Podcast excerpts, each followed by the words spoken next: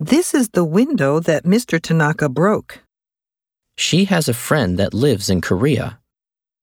I know a man who is a high school teacher. The man whom I met yesterday was Mr. Nagata.